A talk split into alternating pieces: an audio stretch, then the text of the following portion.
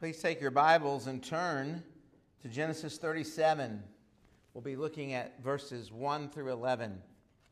Genesis 37, verses 1 through 11. Hear now the word of the Lord. Jacob lived in the land of his father's sojournings, in the land of Canaan. These are the generations of Jacob. Joseph, being 17 years old, was pasturing the flock with his brothers.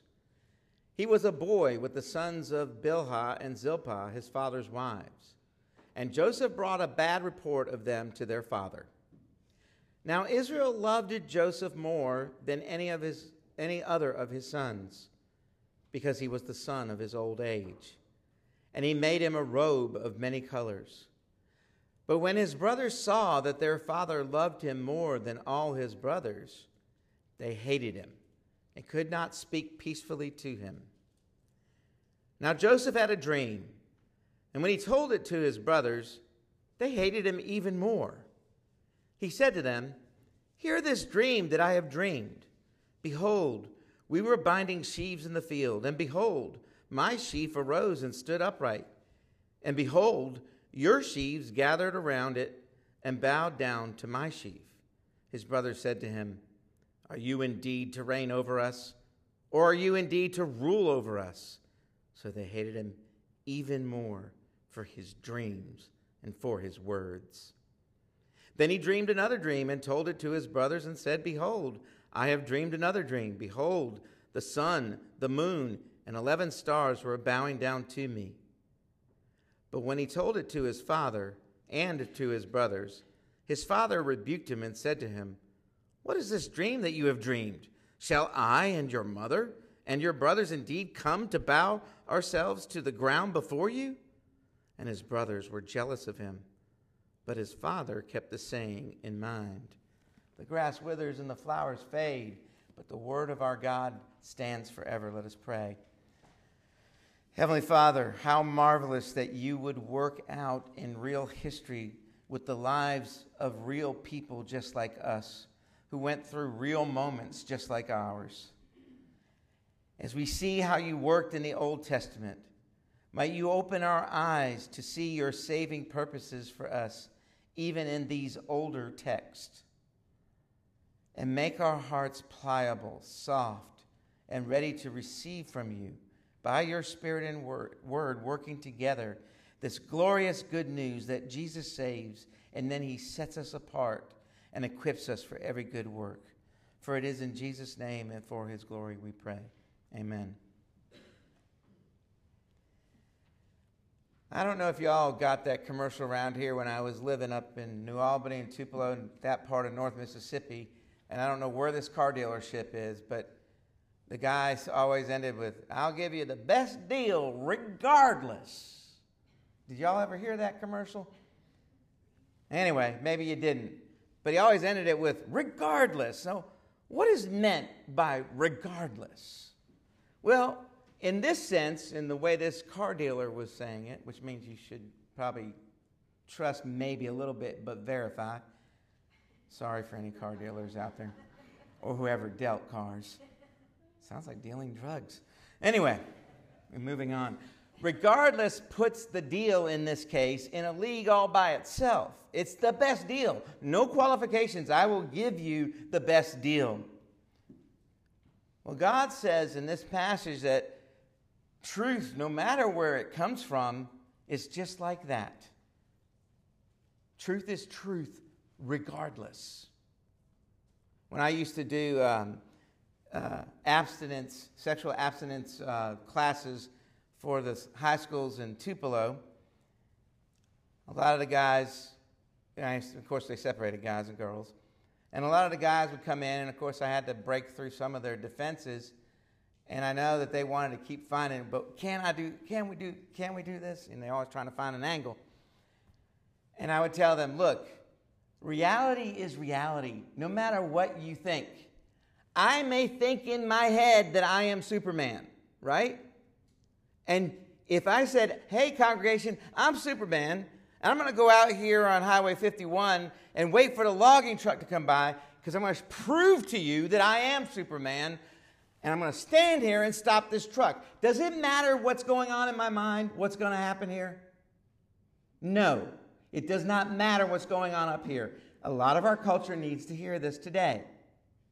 No matter what you're thinking up here about yourself, that you have an identity of this, like you're a tree or a she wolf or a woman, and I'm not saying that to make fun of people. I'm saying it, trust me, there are 300,000 of these uh, new gen, quote unquote gender identities. It doesn't matter what you're thinking up here. The truth is the truth regardless. So, who mediates that truth? Do you? Do you? Do you? Do me? Do me. I don't know if I said it. Whatever. Should I? Should you? No. We need a transcendent, eternal being above us that has been able, and he has been able to communicate. And by the way, inerrantly communicate to us through errant people, through sinners. Who wrote this Bible? And there are no mistakes here. No mistakes whatsoever in this word, in the original autographs that were made, the original writings. There are some copying errors that have happened over time, but we have tons, trust me, we have tons of documentation that we can correct those errors fairly easily, regardless of what liberal Christians want to say, quote unquote Christians. Okay? But what this passage tells us is that God's at work to remake his covenant people through focus on his truth. So, how should God's covenant people, God's special people that He has bound Himself to, you and me, through Christ, through the blood of Jesus, how should we respond to God's truth? Well, the central point of this passage is we should trust and obey God and His truth, regardless of the vessel's righteousness, rank, or rankling that he gets into. First of all, we should trust and obey God's truth regardless of the vessel's righteousness. And the takeaway from this is when we see someone else's righteousness, we just might want to compare and contrast instead of trying to slam that person because they make us feel bad about ourselves. Now, what I want you to note first in the first verse is that we, we have a focus on Jacob right here. Jacob lived in the land of his father's sojournings in the land of Canaan. And I just want to reiterate, like I've reiterated so many times, and I want you to get this that, that Christianity is grounded in history. It is not just a bunch of teachings and principles. Real things, God worked out his plan of salvation through real events with real people, just like you and me, image bearers of God who are fallen sinners and have done foolish and pathetic things just like you and me. And he's worked it out, not just in history in the abstract when we like, oh, we got to memorize dates and whatever. No, look at what it says. He lived in the land of his father's sojournings. That land is important because that land was promised to Abraham. Abraham, remember, walked throughout the land. That was, he was enacting God's promise, even though he had not had full possession of it yet, and neither does Jacob here. It's on the ground. It's down to earth. It is gritty. It is practical reality that God has broken in and He is working it out right here, and He's working it out right here in this congregation. He's working out His plan of salvation. Now, it is in the land of Canaan. And what do we know about Canaan? Canaan was the son of, of Noah, I'm sorry, grandson of Noah, the son of Ham, when Ham disrespected Noah in Genesis 9, Noah cursed Canaan. So they have a special curse on them. Now, that doesn't mean that they're locked out forever, because we're all born under a curse. Okay? But God is going to patiently put up with them until it's time for his people to go in and take their land. And then it says this phrase that we've seen over and over again. Try to remember. These are the generations of. This is this means what Moses is saying is we're going to turn and we're going to take a turn in this story. It's developing. We're moving into the next phase. And from this chapter on to the end, it's almost with one little intervention, or not intervention, one intervening text right in the next chapter after 37, but still important to what we normally call the Joseph story. Everything's going to be about Joseph to the end. But I want you to put yourself in the, in the spot of Joseph's brothers here because they have the biggest story arc to go through. Okay? Because this is a major turning point against the backdrop, remember, of that boring chapter just before this. Wink, wink. I hope you, it's not as boring as it would have appeared when you first came upon it, with all those lists of Esau's descendants. And they were basically a good group of guys. All right? I mean, good in the sense of how we, you know, they didn't cause too much trouble. They did cause some trouble down the line for Israel, but not as much as other places and other peoples. Okay? And at that time, they, they weren't causing too much trouble. Esau just left and got away from Jacob, but he was seed of the serpent nonetheless. That's, remember, we're going to go back to Genesis 3.15, and we'll go there in a minute. That's the interpretive key of all Scripture. We're dealing with now seed of the woman, okay? And we see Joseph's righteousness here. He is a boy in verse 2, at the end of verse 2, he's a boy of 17 years among men. Remember, he was Rachel's firstborn. There were a lot of children of Leah and now Bilhah and Zilpah, the, the guys he's hanging out with here. The children of all those, Bilhah and Zilpah were um, uh, Rachel's and uh, Leah's uh, Jacob's other wife, they, they were his, her servants, her maidservants. So, look at what it says in Genesis 25, 23 of what it means to be the younger in all of this, how the Lord kind of works. It's kind of weird. You expect the firstborn to get, to get all the stuff. But Genesis 25, 23, and the Lord said to her, meaning Rebekah, Two nations are in your womb, and two peoples from within you shall be divided, which is Esau and Jacob. We just talked about that. The one shall be stronger than the other, and the older shall serve the younger. This is not normal.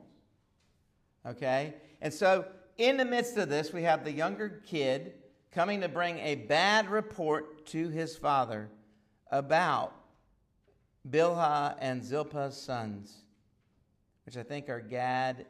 Oh, I better not name. Them. I think Gad, Naphtali, Asher, and I'm missing one. Anyway, but remember what Reuben did with Bilhah. This Reuben was Jacob's firstborn son. Look at Genesis 35, 22.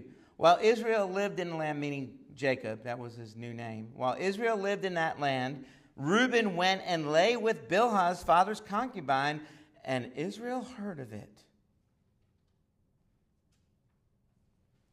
Now, Joseph is the oldest from Rachel, but he's still very young. And we might want to throw rocks at him for being a tattletale. We don't know exactly what these boys were doing.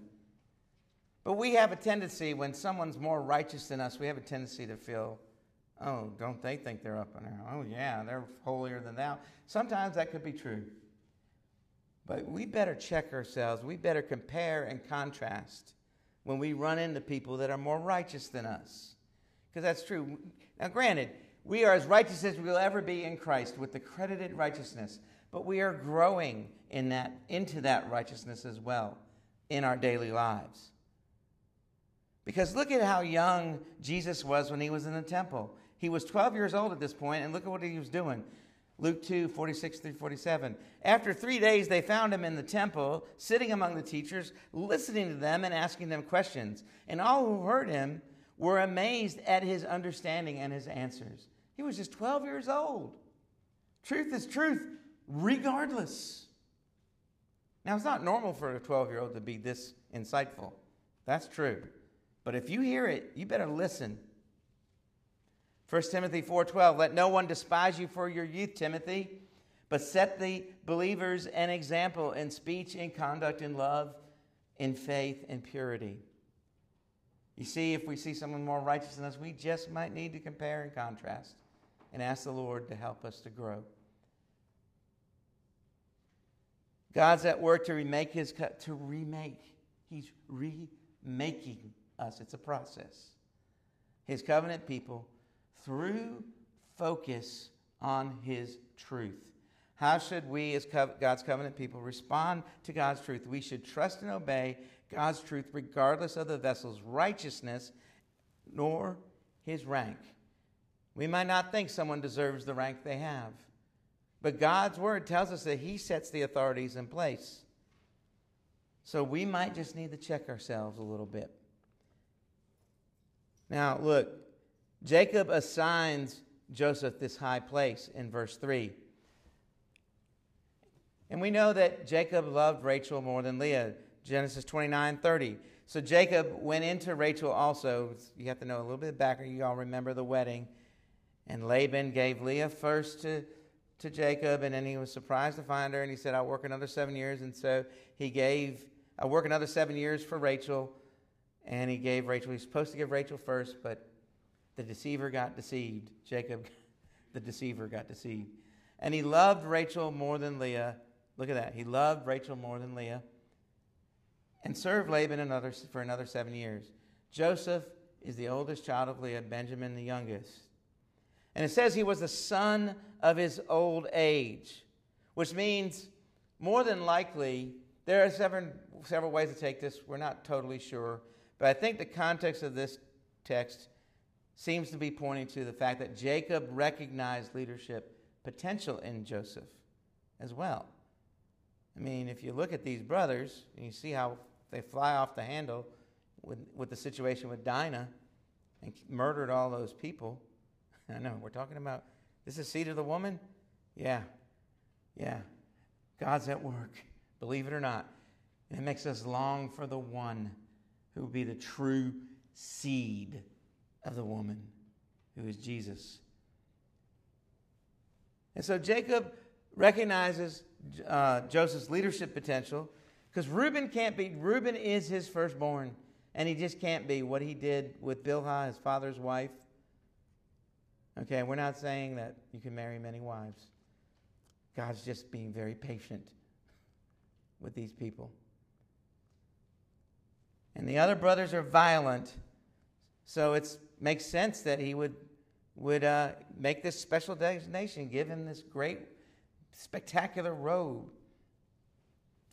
Um, remember when Jesus was baptized, immediately he went up from the water, Matthew 3 16 through 17. Behold, the heavens were opened to him, and he saw the Spirit of God descending like a dove and coming to rest on him. And behold, a voice from heaven said, This is my beloved Son, with whom I am well pleased. Jacob looks at Joseph and says the same thing. Twisted as it might be, yes, a little bit of favoritism that probably messes things up for his family. But nonetheless, that's what he's saying. And look at Joseph's brother's reaction. The reaction I want you to put yourselves in hatred. Now, I remember when I first became a Christian at age 16, right before that, my, my cousin had just converted. At least he said he did, and he was talking about Jesus and I was listening to him, and I remember my heart going, I wish he would just shut up. He is driving me crazy. We, we're not this kind of religious people, and this is making me feel really uncomfortable. Well, what was going on in my heart? Well, look at Jesus diagnoses it perfectly. John 3 19. And this is the judgment. The light has come into the world, and people loved darkness rather than the light because their works were evil. Sin makes you stupid. It makes it harder for you to see the truth the more you engage in it. That's what this culture doesn't understand. That's why we're seeing the insanity that three years ago we would never have contemplated any of these thoughts that are showing up in the news now. Sin makes you stupid, and it doesn't take long to do it, as it does with these brothers It says they could not speak peacefully with Joseph, meaning not so much even as to greet him. Doesn't that sound like the cancel culture today? I just heard that a certain uh, political pundit showed up at a, at a podcasting convention in Dallas. And there was someone there that didn't like them, and they said that they felt unsafe and it was dangerous. And all he was doing was taking selfies and saying, Thank you and God bless you. And his mere presence was dangerous. And then the group that, that had, they, they had their own booth there, the group that uh, put on the whole event said, um, We are so sorry. This basically said, This is the worst thing we've ever done. Just because the guy showed up, took a few selfies, said hello, thank you. People were saying thank you for what you do, and he said thank you very much, and he left. Insanity. Sin makes you stupid. You can't even see the truth because you're so caught up in yourself and your own darkness. Look, we should expect these things. This is the norm, folks. We've had a good reprieve in America because of the Bible's influence on this country, but this is the norm of the world, what we're seeing.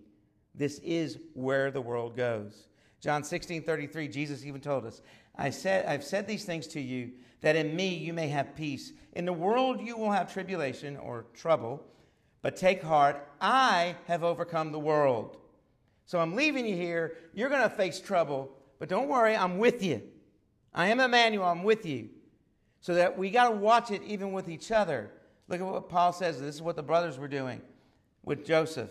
But if you bite and devour one another, Galatians 5:15, watch out that you are not consumed by one another. And isn't that what cancel culture is? And it's, by the way, people that are advocating for canceling certain other people are now eating each other. Because that's the way it works. Because it turns into king of the hill, last man standing. That's where all this will end up if we don't have a check on it. And the Bible needs to be that check. So, when we see someone given a certain rank because someone happens to recognize it and they have some wisdom, we might just need to check ourselves if we're feeling that they don't deserve it. I've been here longer. Well, qualitatively, you might not deserve it, or you might. But God set this up. God's at work to remake. That's what He's doing through all of this. This is why this is so important. God's at work to remake His covenant people through focus on His truth. How should God's covenant people respond to the truth? We should trust and obey God's truth regardless of the vessel that it comes from. In this case, it's Joseph. Regardless of the vessel's righteousness, rank, or the rankling. Now, he does say in the telling of his dreams, he uses the word behold several times. So he's a little young and he knows what the dreams mean. And he might be a little bit like, you hate me, but I'm going to rule over you. He might be doing that. But we might just need to wonder why this is when we run into something like this. Joseph's brothers' hatred grows even more. What can we say? That's all they got. Same thing's happening in the world today. So he has these dreams, and when he tells them, there's verse 8 tells us that the brothers have even more hatred. It's like hate, hate, hate, hate, hate, hate, hate. You're going to reign over us? You're going to rule over us? Well, look at Deuteronomy 33 16. This is actually what was said about Joseph's descendants. With the best gifts of the earth and its fullness, and the favor of him who dwells in the bush. This continuation of a sentence. May the rest, may these rest on the head of Joseph, on the pate, which means another word for head, of him who is prince among his brothers. Joseph was seen as prince among his brothers. So that's what he truly was. Joseph was recognizing him for what he truly was, even though he was this young kid. First Chronicles 5 1 says, The sons of Reuben, the firstborn of Israel, for he was the first one born, but because he defiled his father's couch, his birthright was given to the sons of Joseph, the son of Israel, so that he could not be enrolled as the oldest son. So the Bible's confirming all of this, see? And the hatred just grows. And we see, we should know that, Genesis 3:15, I will put enmity between you and the woman. What is enmity? It is mutual hostility. Now that doesn't mean that we're always going around looking at each other going, it could, And one day it just might. What it means is, is when push comes to shove and I have to fa- find out who I ultimately value, and they're asking for names on the list from a government authority, which has happened in history, and I need to either turn over names or I need to go to the gulag myself and go through whatever they're going to put me through, what am I going to do? We'll find out who the seed of the woman, true seed of the woman, and the true seed of the serpent really is at that point. So I will put enmity between you and the woman, between your offspring and her offspring. He shall bruise your head, and you shall bruise his heel. This is the gospel in the most seed like form it could ever be. That there's coming one who is going to crush all this evil around us, and he's going to do it in one fell swoop on that cross. That's where Satan nipped him on the heel, and right at that spot where he got bitten on the heel, Jesus was stomping on his head. And while he's walking around, he's got a head wound, so he's got he's kind of mad as a hornet right now, trying to destroy things. And that's all he wants, really, is just destruction. The thief comes to steal, kill, and destroy, right? Jesus told us. But I have come that they might have life and life more abundantly. So Joseph dreams another dream, and in Genesis, this double dreaming kind of thing means that this is a sure thing. It is the truth, regardless. Look at 40, Genesis 41 32. And the doubling of Pharaoh's, Joseph is talking to Pharaoh at this point. We'll get to this later on. But the doubling of Pharaoh's dream means that the thing is fixed by God, and God will shortly bring it about. Now, Jacob rebukes, he, he, he admonishes, he corrects his son, or tries to, by saying, Hey, look, um, you're talking about me and your mother coming to bow down before you. Now, we know that Rachel has died at this point. So, probably one of Jacob's other wives possibly served as Jacob's, uh, of Joseph's surrogate mother at this point. But look at what it says at the end, at verse 11. And his brothers were jealous of him, but his father kept the saying in mind. You see, when you see something so weird and so strange like this, like Jacob just saw, you might just need to ask, I wonder what's going on. I wonder why this is happening. Look at what Mary did when she heard the shepherds talk about her son Jesus. And all who heard it wondered at what the shepherds told them. But Mary treasured up all these things, pondering them in her heart.